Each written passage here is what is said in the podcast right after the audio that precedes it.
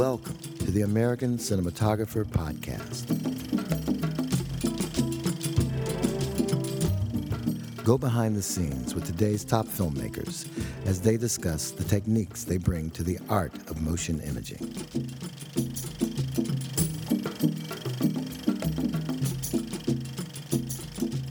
This podcast is sponsored by the ASC Masterclass, a five day seminar taught in Hollywood.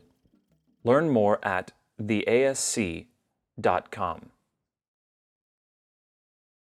Welcome to the American Cinematographer Podcast. My name's Jim Hemphill. I'm a filmmaker and American Cinematographer contributor, and I'm joined today by James Chressanthis, ASC and GSC. He is an Emmy nominated cinematographer and director, and he co produced and directed No Subtitles Necessary Laszlo and Vilmos, an award winning documentary about two of the greatest directors of photography who ever lived, Laszlo Kovacs and Vilmos Zsigmond. James has been a diligent guardian of Zsigmond's legacy in the months since he died. Earlier this year, he worked with the Criterion Collection on a restoration of McCabe and Mrs. Miller, and he was one of the cinematographers on the new documentary Close Encounters with Vilmos Zsigmond. James and I will be at the American Cinematheque's Aero Theater in Santa Monica on Friday, September 23rd, to present a double feature of the restored McCabe and Mrs. Miller and a 35mm presentation of No Subtitles Necessary. A rare opportunity to see both movies on the big screen, which is, of course, the best way to appreciate and enjoy Vilmos, Laszlo, and James's exquisite work. If you're not in Los Angeles, though, No Subtitles Necessary is available on DVD and through VOD platforms like iTunes, and Criterion will be releasing the restored McCabe and Mrs. Miller on Blu ray and DVD this fall. Uh, you know, James, I want to start by asking you, before we get into any all these movies, how you first became aware of Vilmos Zsigmond just as a moviegoer. You know, do you remember what the first film of his was that you, you saw and what you responded to in his work? I think it was the movie Scarecrow and I was, you know, a, a moviegoer. Yeah. You know, I was interested in photography. I was doing photography. Still, I had not uh, picked up a movie camera at that point, though I shortly would after that. And um, I just heard that this was great, cool film, a road picture. Uh, these two hobos, Al Pacino, Gene Hackman, meet on the highway and travel across the United States. I had recently done that as a 19 year old traveling around the United States by motorcycle, a bit of a gypsy, a bit of an easy rider. And so movies about that subject, uh, you know, I knew something about living on the road and living on the edge. And uh, I went to the film not knowing anything else about it other than it was a road picture. And I said, oh, wow, this is so good. It's so right. It really captures the feeling of being on the road, uh, the difficulties of that, and also, but it captures the landscape and it captures America. So it's a portrait of these two guys, but it's also a portrait of our country right. and what they go through. So I was transfixed by that, and I was aware that oh, director of photography, Vilmos Zsigmond. It's in that opening sequence, which is so remarkable, that almost was shot not quite by accident, but unplanned. That you know, the light was so amazing. The storm was coming up there on that California intersection, and they decided to film the sequence and had to work very, very quickly. And, you know, I found out later from Vilmos that, you know, this is a, a storm blowing through. You got to get it, and everything's going to change. So I just felt his intuitive. I realized from watching that scene that there's somebody behind the camera that intuitively understood what he needed to capture. And, um, you know, a few years later, I had that experience myself in my own life as a cinematographer. I actually remember the day that I became a cinematographer. It was, it was similar conditions. It was late afternoon. I was photographing a wheat harvest in Greece. And my cousins, my relatives, were harvesting wheat by hand on a mountainside at the end of August. A sickle mm-hmm. and making bushels of wheat and tying into the horses. And I realized I was photographing something that was very, very rare and unique.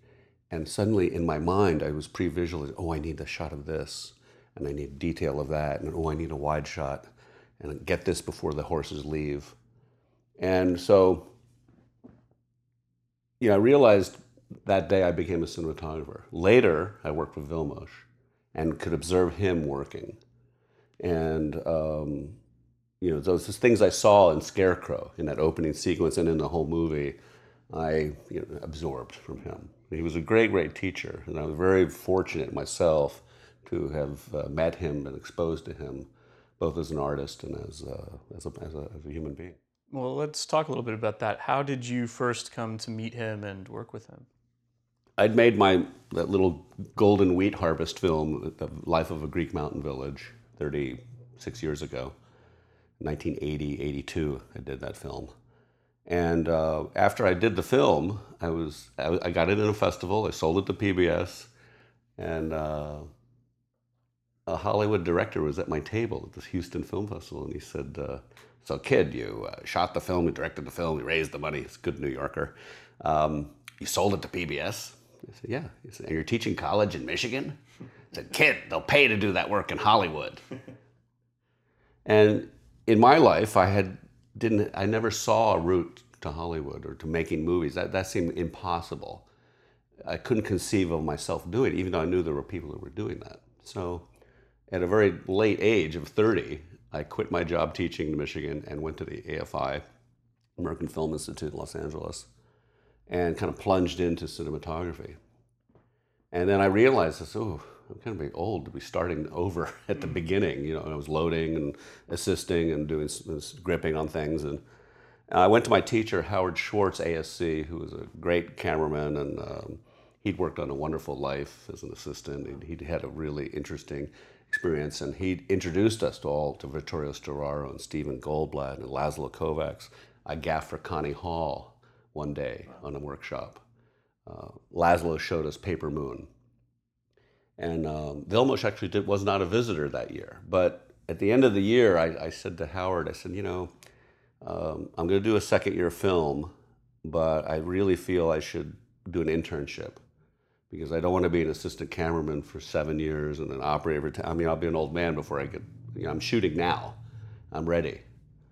I feel I'm ready. Right. So he said, make a list. And the list was uh, Sven Nykvist, John Alonzo, Owen Roizman, Gordon Willis, Laszlo Kovacs, Conrad Hall, Vilmos Zsigmond. Quite a list. Yeah. Oh, and Caleb Deschanel, uh-huh. Leo Caleb, the young guy. Right.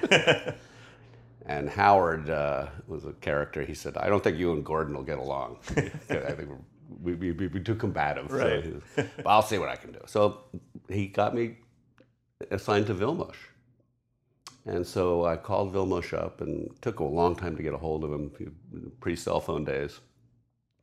Finally, he interviewed me he saw my little film in Greece. He says, I'll take you on. And it was, we were going to work on the movie Nuts to be direct with Barbra Streisand, to be directed by Mark Rydell. Okay. But, and I said, oh, this is exciting, Barbra Streisand, drama, you know, Tom Stoppard play. But uh, Rydell got fired. Mm-hmm. She, he and Streisand didn't mix. And, you know, there was a history with Vilmos and Streisand from uh, Funny Girl. Uh-huh. You know. What was the, what's the story behind that? He got replaced by the only time Vilmos was replaced by James Wong Howe. Vilmos was replaced by James Wong Howe. Anyway, old old history. Um, so I said, oh, so I was heartbroken, of course, because for them there's just no, too bad. For me, it was an opportunity. Right. A few weeks later, he called me and he said, Jimmy, I'm going to do a movie of George Miller, The Witches of Eastwick. Jack Nicholson, Susan Sarandon, Cher, Michelle Pfeiffer. And uh, so I got on that, but I had to fly myself to the East Coast, to Massachusetts, put myself up. I had no, and I was broke as a kid, you know. And I got there, and I made sure I was on location the first day of shooting at 5:30 in the morning. I was the first one there, and the location manager was there. And the van drove up with George Miller and Vilmos. Vilmos jumps on and said, Jimmy, hey, how are you? And he introduced me to George Miller. Now, the production manager didn't want me on the film, so, but Vilmos was very sharp. And, you know, that I became my internship on Witches of Eastwick. And, uh, you know, I learned so much. Uh, they had me do the video assist, you know, and um, breaking all the union rules, of course. So uh, later, uh, Vilmos uh, had me shoot inserts. Um, and he and George saw that I was paying attention and, and I had capabilities. So I shot little special effects. Time, I shot a time lapse sequence of and some snakes crawling over fruit and things like that. So s- silly stuff, but it had to match. It had to, it had to match, and it was anamorphic and you know big Vilmos Zsigmond's names on it. So you uh, you want to be very very good at what you do. Um, Vilmos was happy with that. They were you know George was happy. I thank George Miller. It was, was a godsend. Um, I got paid. You know, it was my first real paying gig. And then later, uh, after that, Vilmos uh, hired me. I was an assistant cameraman on some music videos for him and uh, commercials, and uh, also I operated on uh, commercials and shot second unit on commercials for him. And again, I thought this is great, shooting for Vilmos Zsigmond, but it was always 4 a.m. calls, top of a building, freezing or raining, the 747 landing on the lens at LAX. So that was uh, that got me going. And then I went back to my low budget stuff, and but I realized I mean I was armed with an arsenal of information and knowledge that I'd absorbed from seeing the best of the best filmmakers in the world working, right. watching Nicholson and Sarandon work, watching George Miller work, watching Vilmos, and you, I learned what a key grip can do, what a gaffer like Colin Campbell, who did Blade Runner, what he could do. I learned so much from these folks. They were so generous. So it was that technical knowledge, artistic knowledge, but also generosity of spirit that I learned. And when I went into my low budget stuff, I took that with me. And uh, then later, you know, I, only then did I really learn the story of Laszlo and Vilmos and how they came up, how they came up in this no budget, low budget world in the underbelly of Hollywood and crawled their way up, you know, for 10 years before Easy Rider of Laszlo, you know, before The Hired Hand, before McCabe and Mrs. Miller. All that went into it. So. Yeah, well, how did you first become aware of that story, and what led you from that to you know make no subtitles necessary? I'd heard little bits of it, but only fragmentary bits of the Laszlo and Vilmos story. Uh, toward the end of Witches of Eastwick, it, it was a hundred day. I was on a 104 day shoot, the longest movie I'd ever been on, and we were shooting out in Beverly Hills at, at the, the Doheny Mansion, and there was a lunch break coming. And Vilmos suddenly said, and he was very out of character because he was he never cares about lunch or eating; he just wants to work. He said. Um, Today we're having a long lunch. And George Miller said, Well, why, Vilmos? Why are we having a long lunch? Today is the 30th anniversary of the Hungarian Revolution. There will be a long lunch. And he walked out. huge set. And we were over budget, over schedule. It was shocking. I've never seen that before or since. We went out in the, in the courtyard. There was a garden area. And Hungarian people were coming. And they had picnic baskets. And they had food and wine. And they laid out a banquet. Laszlo Kovacs arrived with his young wife, Audrey Kovacs. And Laszlo and Vilmos presided over this banquet. And they toasted the revolution and the friends and family they'd lost. And it was a shame that their country would never be free. Because this was 1986. The wall hadn't come down. And I was standing behind them and I was saying, wow, what a good story. Somebody should make a movie about that. I thought that but of course I didn't have the resources to do it. So uh, it, that was the seed for it. And then I researched it, and found out more about it. And now, flash forward, I had to develop my own career, music videos, movies, so forth, Emmy nominations, blah blah blah. Worked worked on uh, on Chicago, did the additional photography in Chicago. I'm very proud of that. Um, had a, a daughter, raised a family. In 2006, autumn 2006, Robert Altman passed away. And it kind of hit me like a bolt of lightning. I said, Oh, oh, I should have interviewed him. That's, what's the matter with you? And so then uh, Dr. David Kaminsky and Fred Goodich, ASC, had a Cinematographer's Day uh, event in December 2006. It was about a month after Altman passed. And it was um, two legends and a memory. Laszlo Kovacs, Vilmos Zsigmond, and the late John Alonzo. And they showed a documentary in progress, so I'm nearly finished, about Alonzo. And I learned so much about John because I didn't, re- you know, he had a Mexican American heritage, and I didn't realize he'd been an actor. He was in The Magnificent Seven, and he'd been an accomplished character actor. But in that Hollywood of the 50s and 60s, he could only rise to a certain level. So in Magnificent Seven, John Alonzo is the noble, strong, brave peasant of the village. And he has big close ups of Steve McQueen.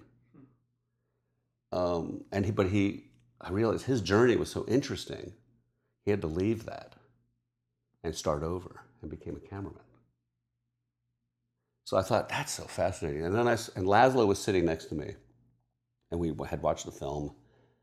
And I looked at him, and we were talking, and I thought, this is so great. You know, I'm a colleague of his now. And, and he, um, I looked at him, I realized he was ill. And then the, the, seminar started. He patted me on the hand. He said, Oh, I got to go on stage now, Jim.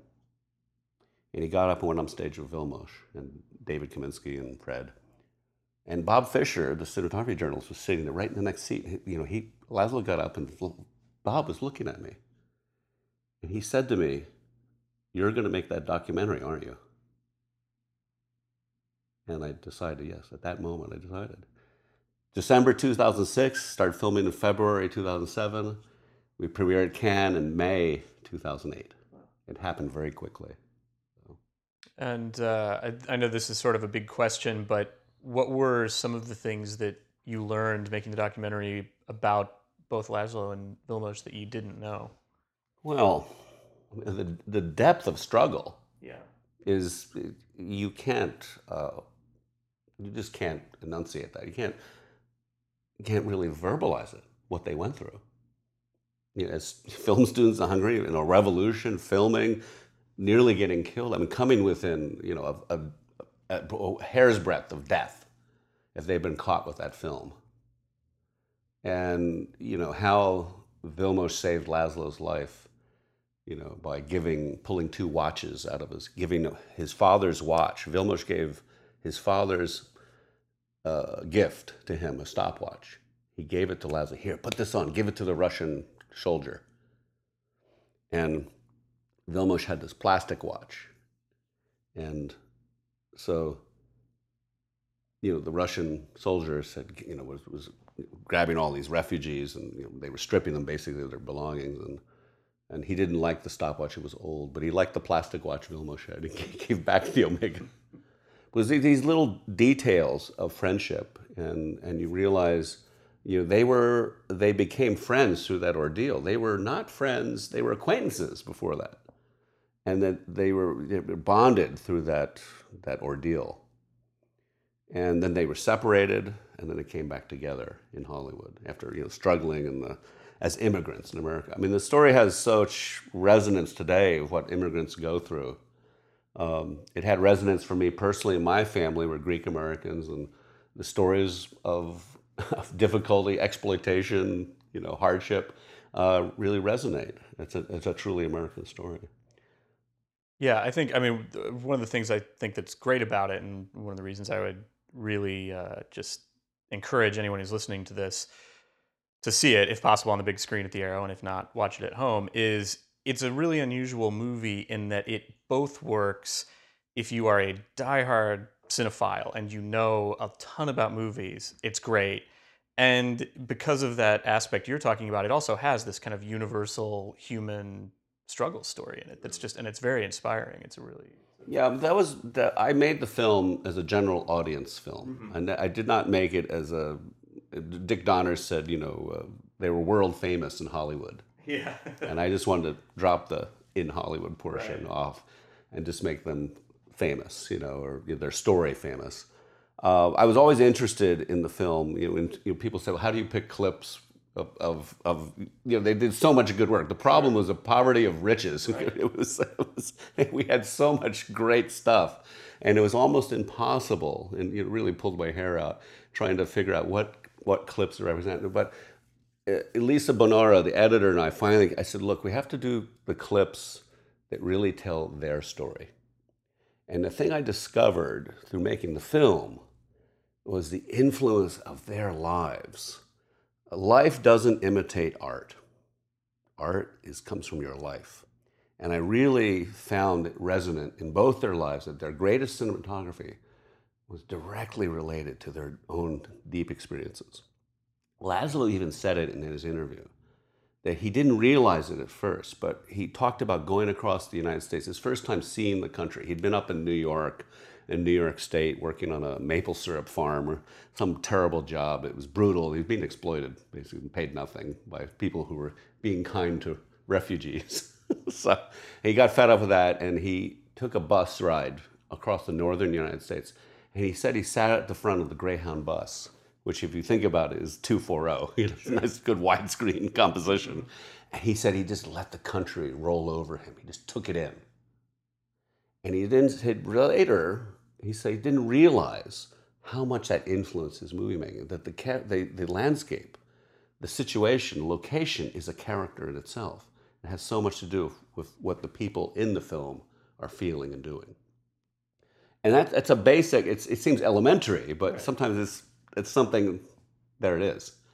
And so you think about he did in Five Easy Pieces, which after all is a low budget film, but has this incredible breadth.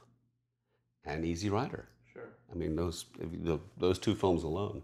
Then again, Paper Moon, you know, which really captures, which is in 133. it's not even in widescreen, but still captures the breadth of the country. Um, amazing. I mean, and the same with Vilmos. Vilmos is, um, you know, finding out that Vilmos as a child, as a 13 year old, had been bedridden. I think he had diphtheria. He was seriously ill and bedridden for three months. And his uncle gave him the book of photographs of Eugene Dulovits. And they're beautiful, pictorial, backlit. He's, and he got interested in photography from that. And you think that those backlit, beautiful backlit photographs um, it, you see close encounters. You see where he went. And, you know, Vilmos's interest in photography may have been deeper from an earlier age. Laszlo's skills were, I think, different. He, he was a great observer, and also he was an extrovert. And I think he, his compassion uh, for the actors and the process may have been early in their career, may have been greater than Vilmos. Vilmos, though, was a, a vividly well developed pictorialist from an early age. You look at his still photos that he took as a teenager, they're astonishing. His own self portrait, Vilmos's World, which is sort of, he didn't know anything about Andrew Wyeth. I don't think that Andrew Wyeth painting been painted yet, or he certainly didn't know about it. But Vilmos in a landscape, brooding, thoughtful, um, introverted. It's there, right, in, in his early photography.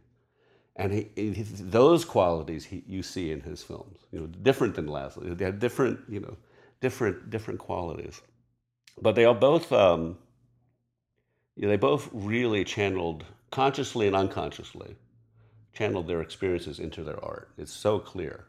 The Deer Hunter, astonishing. You know, it's it's Eastern European immigrants, right. you know, in America, and those steel mills. And you think if you change the cars to Eastern Europe, it would be Eastern Europe. McCabe and Mrs. Miller. Uh, I, I, quote Vittorio Storaro from my film. He said, Vilmos brought Hungarian culture into America. So you see the people in, living at the turn of the century America on, on the frontier um, owed a lot to his experience in Hungary. Um, and the pictorialism, his, his uh, knowledge of painting, Impressionism, Georges de La Tour, the, the, uh, the Renoir, you really see it, Degas. That uh, bathhouse sequence in McCabe is right out of Degas, you know, the, the bathers. It's, uh, it's a, an astonishing achievement. Um, the whole and of course the whole story of the flashing we can get into that but you know how altman and vilmos really created something so unique um, i think when i saw mccabe i saw mccabe and mrs miller you know a short time after even though the movie had been done before but because of the college i was in college i saw mccabe and miller at college. I don't know if it was 16 or 35 i, I can't remember but that was that was breathtaking um, the marriage of this unusual drama satire, you know, that, that turned the Western upside down, flawed characters, who you don't know what's going to happen. Over all the overlapping dialogue, the poignant, lush Leonard Cohen songs, and this amazing photography that you feel the way. I mean, I, I've never seen a movie where you could feel it is wet, it is cold. The photography exuded that. And I didn't know anything about how technically it was done. I just knew that this was something different. And I think every cinematographer you talk to, uh, and that's got to be a, a, movie on the top 10 list. Right. To me, it's in my top two. Yeah. But I, I, I rank it pictorially with something like Lawrence of Arabia Sure. and McCabe, Mrs. Miller. Um, it's, it's just an astonishing touchstone, and that's why I'm so happy. Uh, I'd asked Warner Brothers years ago about restoring McCabe when Vilmos was you know, with us, and because you, you see so many bad prints of it, and the and the DVD is not very good. It's, stand, standard definition at that. And I remember someone at Warner Brothers said, um, "Oh, the negative's no good." And I didn't contradict them. I said, "No, you're." Well, well, the answer would have been, "No, you're wrong. That's the way it is supposed to look." Right. So even today, the film is so unusual that modern people that don't understand what was being attempted. They say, "Oh, this it's all foggy," and Yeah. it's so. I mean, I mean, I told Vilmos this, and he started laughing. You know, he thought, "Oh, what do they know?" Now, an interesting thing I've noticed, having seen the, I've seen McCabe, and Mrs. Miller, I'm sure 30, 40 times, but after I did my uh, internship with Vilmos, uh, I was doing music videos, and I did a lighting uh, cinematography workshop at the Cal State University at San Luis Obispo. And they said, we have some uh, funds, we can invite a, invite a guest. So I said, oh, let's invite Vilmos. So he did a masterclass lighting workshop with me. And we also had a mini film festival. So we asked, we, we had three nights at the local Cineplex. We had a real movie theater. And Vilmos, we said, what films do you want to show? And he said, well, McCabe, Close Encounters, and Deer Hunter. So in three successive nights, we had that, which was great. 35 prints. And the 35 print of McCabe, they said was brand new. So I said, uh, oh, maybe we should check it. So we ran it over to AFI screening room. My wife and I went there with the projectionist, and we started just wanted to check the reels, make sure it looked good, you know. And it was breathtaking. Now this is 1987. Remember, the film was 1971. Now the print stocks had changed, mm-hmm. and it was really, really gorgeous. And so we ended up watching the whole movie instead of just checking the reels. so and then went down. We were hungry. Went down to Gower Gulch to have some sushi, and we're sitting there. And my wife and I going, "Oh, it's so beautiful. It was stunning. That it's just emotionally amazing." And those, and I said, "Those Leonard Cohen songs are so perfect." And just at that moment, I heard Leonard Cohen's voice sit down next to me. And I turned, and there was Leonard Cohen. This happened. No accidents in life. And I fumbled. I said, Excuse me, Mr. Cohen, we're just what- don't mean to bother you here at, at lunch, but we were just looking at McCabe and Mrs. Miller, 35 print, and just want to say you're, you're so beautiful, your, your songs, and we, lo- we love your, your work. And he said, Oh, I thank you very much. And introduced, I'd like you to, to meet Dominique. And this angel, angelic woman leaned forward, 20 years old or something. So, so we showed the, when we showed the print to Vilmos at the workshop, he was dumbstruck. He said, Jimmy, this looks better than the release prints that we did in, in the 70s. Must be the new print stocks. And he said, This is more like the answer print. This is more like what I wanted because the, the film when it had been released, you know, the, the, there's the vagaries of printing. Well, that's what I had heard that Vilmos was never really happy. with Never happy. prints. It also the first releases of the first prints of the film they weren't printed right. It was all it was kind of caused a kerfuffle because uh, you got some bad reviews. You say, oh, the film's muddy, you know, and the, you know, even the laboratory people didn't know what to make of the film, how to print it. Um, because it was it really was radical what they did with the flashing and the fogging of the film. It was radical. So he he said this looks this 87 uh, release print. He said this looks like the answer print. This is really good. And we talked about certain other things in the film, uh, especially um, the snow sequence and how that was done, and that he was never really happy with. So we'll see Did you see the film? Uh. I have not seen it yet. Yeah, well, I'm going to do a preview. I, I saw um, during the work, I didn't see the finished work. I gave notes on where they were in progress. And I want to see what Lee Kline at Criterion did with it. But I mean, there's just two things going on the, the, the vagaries of, of, opt, of, of chemical optical process. When it works, it's great.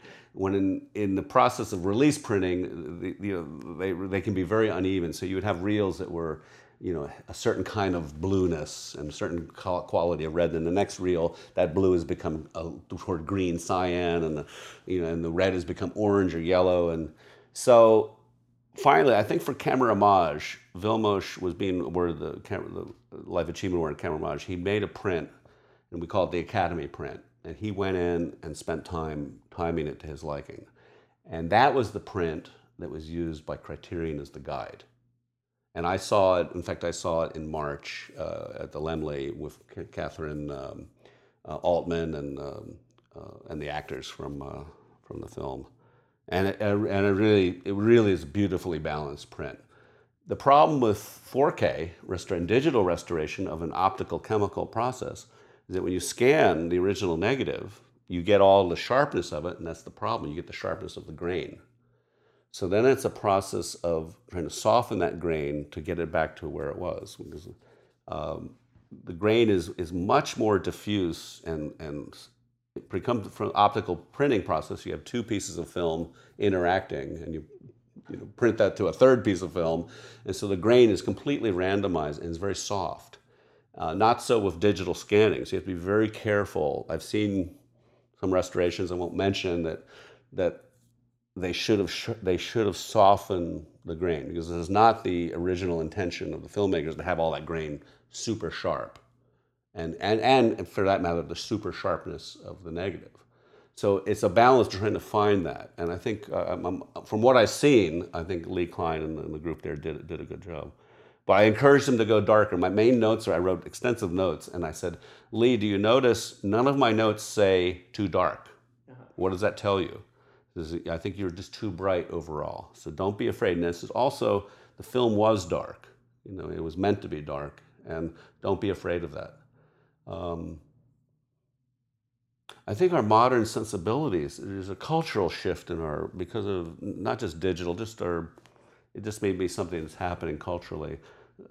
When I saw uh, Vilmos's The Rose in 35 millimeter, even Vilmos said, "Wow, that's really dark." Vilmos said this. That's really dark. He, it actually shocked him how dark he went, but it did not was not too dark. So I think we have to remember as cinematographers not to not to uh, give in to the marketplace. You know, it's the same old thing. We want to see those actors, you know, Right. like the old studio has. Oh, don't don't make it too dark, you know you, the cinematographer needs to service the story, and if it needs to be dark in this place and bright here, that's what you do, you know. But don't make everything bright. It's a constant problem. I mean, I remember Connie Hall talking about this. He said they were complaining about his work, and, and he said, "Well, what's wrong with it? It looks beautiful." Yeah, but it won't. It won't play in the drive-ins. Know, the drive-in movie theaters were driving the cinematography. Right. and today we have a different, a different, a different problem. I think it's the nature of digital photography, which tends to have very open shadows. You know, things on our phones. You know, people are. I think people are culturally used to looking at things that are brighter. Um, Yeah. Maybe because they're looking at it on little phones and iPads and things and laptops and so forth. When you when you see things on the big screen, you don't need it bright. In fact, uh, I, I remember I was, I was printing in the printing days. I was printing a feature at Columbia, and um, I had printed it where I thought it should be. It was it was a the film was a comedy, but it had it was a lot of night. It was dark and thriller aspects to it. And the director came in and um, had retimed it, made it bright. Happily, the head of post at Columbia, uh, Jimmy Honore, said, "What the f? WTF? What have you, what have you done to Jim's work?" it's like, what are you doing? You don't want it that bright. It's a movie. Yeah. You know. So I, I think partly it's that big screen, small screen, you know, um, aspect to it. And happily we have big screens at home, but again, there's no reason, you know, the, the systems we have are so good now. They have such latitude that there's no reason to pump up the brightness. Right. Well, and yet, and this is getting off topic a little bit, but I just want to ask you about it as someone who, uh, you know, has been a director of photography on a lot of television shows. You know, is there a challenge in the fact that just people watch TV? The the, the even though we have these amazing TVs, Well, the variety. Yeah, you can't Yeah. you can't worry about what people are watching on. You uh. have, I, I I make the master. My approach has always been when I'm when I'm making something for television or for a movie. I imagine this is going to be 30 feet across. That's how I color time it. Because the truth is, it will be on some 4K television. Right. You, you, know, because the TVs have gotten. A, thank God, you know, the things I did years ago. I, I timed the masters the way I thought they should be timed, because now you see them on television forever. You know, in HD, mm-hmm. and now 2K and 4K and so forth. So. Yeah, there's still a challenge. But I, the, recently, the show I did, The Family, for ABC, which was a drama, political drama, thriller, Shakespearean family drama. Um, I never had a complaint. It was the, the uh, Jenna Bans, excuse me, Jenna Bans, the creator of the show, said, "I want. We love your photography. We, we want this darkness. We want you to, to experiment and don't feel constricted." And um, I never got a bad note from the network. And there's no interference in the photography, you know. And one time they said, "Well, that's pretty dark." I said, "Yeah, it's. I think. What are you looking at it?" And I said, "What are you looking at it on?" On my computer. I said, "Don't look at it on your computer. You know, look at it on your uh, on a good iPad, or you know, or come and see the master." But you know, uh, I've had uh, pretty good luck lately. I think ten years ago, fifteen years ago, it was more of a pain in the neck. You know, when the networks would interfere and pump up things and you know complain.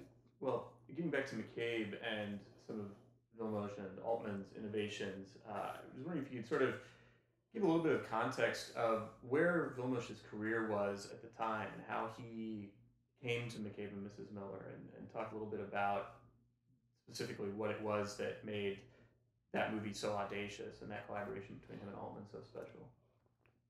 from what I from doing my research through- from the film, um, Laszlo had shot that cold day in the park for Altman, which actually was shot in Vancouver. It was uh, a moody, wet, you know, similar contemporary story, but similar photographically, without the flashing.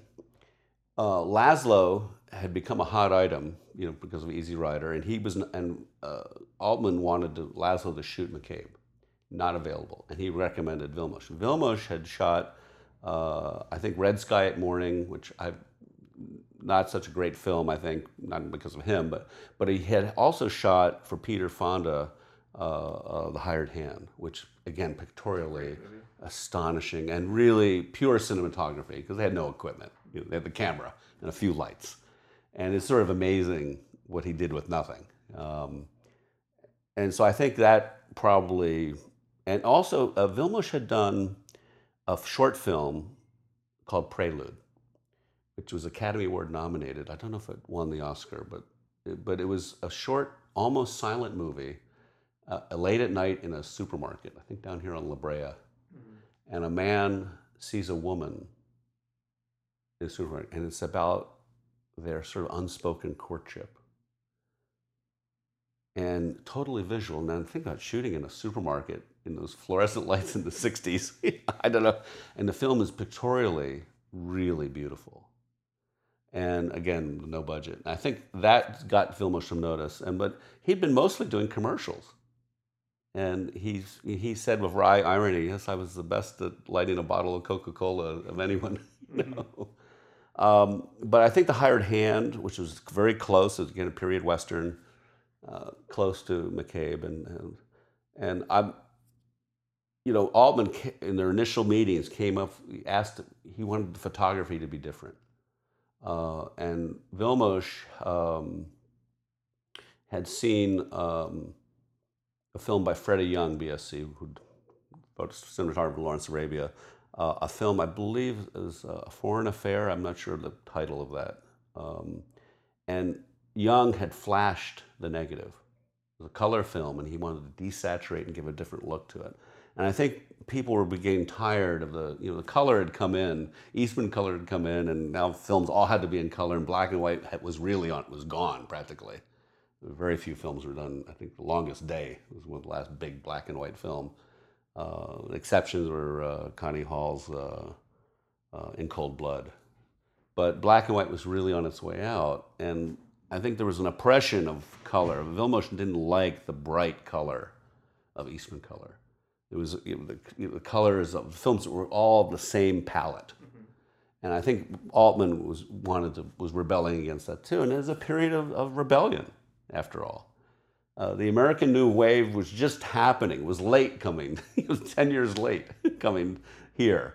But I think that was part of that, that instinct to make things different. The thing, the thing behind Easy Rider, go out on the road and shoot this road movie, shoot it differently, have a different aspect. Uh, Altman wanting to turn the Western upside down, not shoot it like all the thousand other Westerns we've seen, and not have the color be the same. And so Vilmos, and he discussed this way of making it look like old photographs. Um, if you, Vilmos talked about seeing autochromes, which was early color photography, which had a limited color palette and more desaturated, and the colors weren't so vibrant. And so by experimented, he experimented with the flashing technique of pre-flashing and post-flashing the film where literally, for the audience doesn't know, you're literally doing something very dangerous. You're doing a controlled fogging of the film, either before or after it's exposed in the camera. And the amount of light you put there desaturates, it ruins the blacks. And, um, but when it's done well, it, it has an extraordinary effect because it really changes the look of the movie. And so for something that was being trying to transport our audience back to 1900, this was a, a perfect technique. Now, of course, Warner Brothers would never allow that to be done in Hollywood. And I think that was another reason Altman wanted to get away from the studio. He'd, he'd worked in television, he'd done 100 episodes of you know, Bonanza and Combat and all these TV shows. He, he wanted to get as far away as he could from studio interference. And being in Vancouver afforded him that. And then he went to the Alpha Cine lab in Vancouver, which was just a little 16 lab, and said, um, We'd like you to do this film, but you have to buy 35 millimeter processing. And well, what if we pay you the whole lab uh, bill up front in advance? So they said yes, and they had they bought their 35 millimeter processing, and they wanted to be the only one in the bath. So they were the only film being run through the bath. They can manipulate the bath and um, and also manipulate the uh, the fogging. So they the, the, lab was very compliant to Altman's and Vilmos's wishes. They shot like this, and of course, no instant dailies. This is this is great. We love this because there's nobody looking over your shoulder like like like today, where they instantly see the stuff from the set practically. So the, the dailies go back, you know, they get they have to be shipped back to Warner Bros. It takes a few days. They get around to looking at it and they go, what the F? What's wrong with this guy? Who, what, are they doing? This photography is terrible. It's all foggy. What is this? And Altman's great lie was, oh, it's okay. The negative's completely fine. This lab up here doesn't know what they're doing. It'll, it's everything's okay.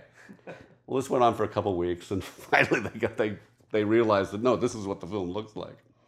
But uh, they got past that, and uh, you know we thank Robert Altman for being such a courageous and, and, and inventive character. Um, Vilmos himself had doubts about the flashing. He, he felt they were doing too much. And he said one day he did a little less flashing.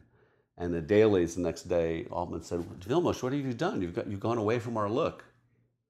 And um, he said, well, go back to what we were doing. Don't be afraid. So it's interesting um, you, you, know, as artists, you know, you, you, you kind of second guess yourself sometimes. Sure. Then later, when the end of the movie was being filmed, because they were filming pretty much in chronological order, Altman said to Vilmos, you remember when you did less flashing?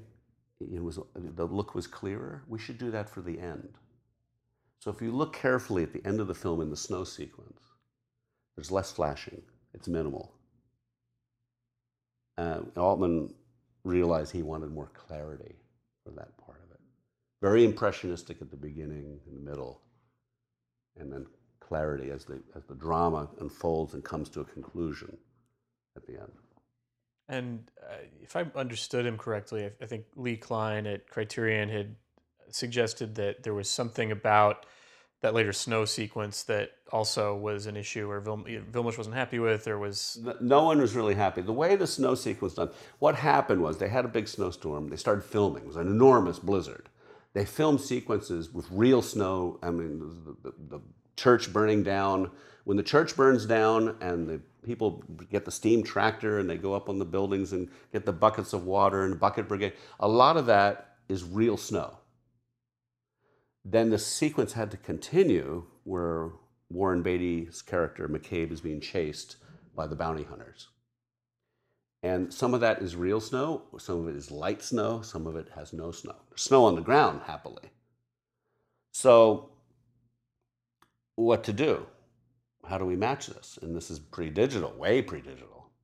So, what they did, they erected a large area, put black tarp, tarps it must have been uh, 40 or 60 feet across, and then did artificial snow and photographed that artificial snow against black. Mm-hmm. And that would be superimposed on the footage that needed it.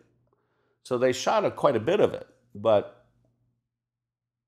Vilmos was always unhappy with the balance of colors sometimes. Sometimes the snow, the, the artificial snow color was slightly different than the real snow of the previous shot. You know, there'd be a tone, and this is kind of the the limitations of the optical chemical process. You couldn't attack those tones. Now today, digitally, we can we can go we can say, oh, that that shouldn't be yellow snow. In fact, Vilmos said, Jimmy, no yellow snow. Snow is not yellow because there'd be yellow snow or something, or the snow would be too blue and so forth. And you jump a reel, and it would be a, snow would be a different color. So these are all things that are frustrating. Now, I said to Vilmos, I said, Vilmos said he and Altman were never completely happy with that. Even the, I said, Vilmos, you know, as an audience goer, I never thought about it. Right. I, I believed it. It yeah. never bothered yeah. me. You're so close to it, you can't see it. You, you know what went into it.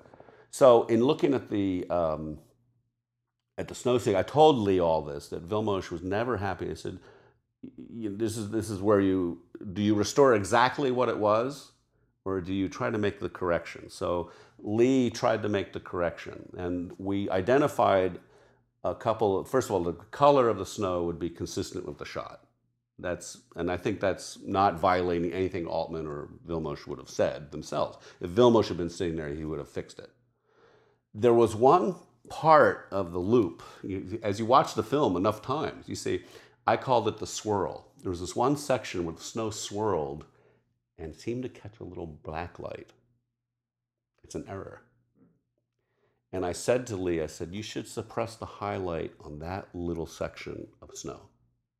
Just so, it, because it, it, it's a little bit of an eyesore, it's a little bit of a poke in the eye. It's not right because it's a cloudy day. Why does that? And, and it also draws attention to the fact that the snow is a loop. Mm-hmm. The other thing is you're, you're using the same snow footage over and over again.